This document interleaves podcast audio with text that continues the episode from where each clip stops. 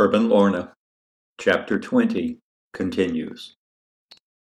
The next evening was one of those when the sunset would be visible between the other houses, and Herb and Lorna were sitting on their patio, waiting for Frank and Andrea Cogliano to come over to watch the sunset and drink some old fashioneds.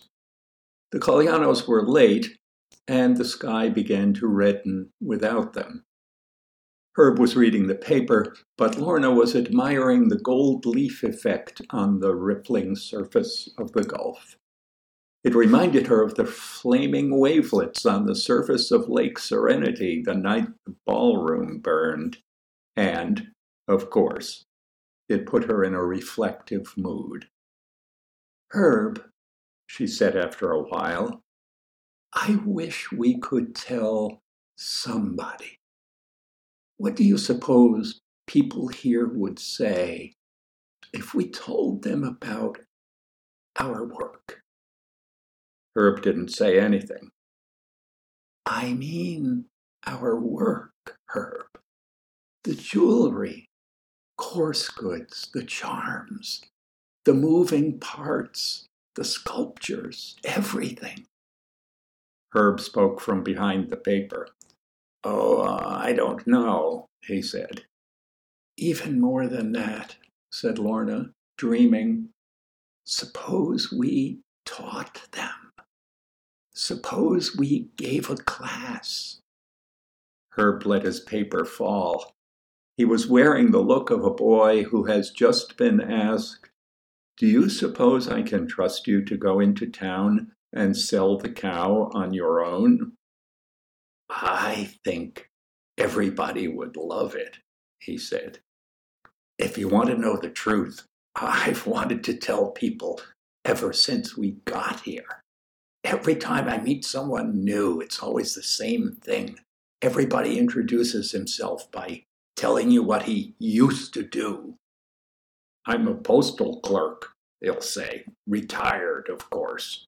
Or I'm a tugboat captain, retired, of course. And I say, I'm a Studebaker salesman, retired, of course. Well, what the hell?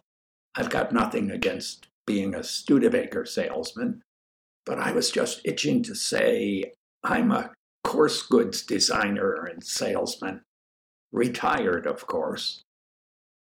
Lorna had been grinning. She stopped.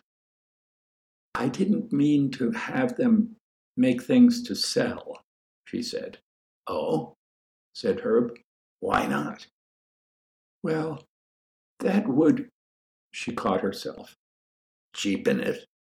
I, I'm surprised at you, Lorna. So am I. I I'm sorry, Herb. Is that what you've thought all along? I'm not sure. Damn, Oh, Herb, it's just that it seems to me, I suppose it always seemed to me, that the bad part of what I was doing, the ugly part, was the part I was involved in. No, yes, not the mechanical part, but the selling part. You said yourself that you only got involved in it because you needed the money. Your family needed the money. Yes, yes, but I liked it. I loved it. That was the best stuff I ever had to sell. Better than the 55 Starliner. Much better. But wouldn't it be even better?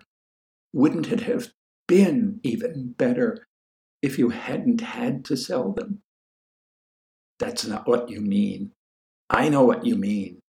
You mean, wouldn't they have been better if they hadn't been made to sell? I suppose I do. I don't think so.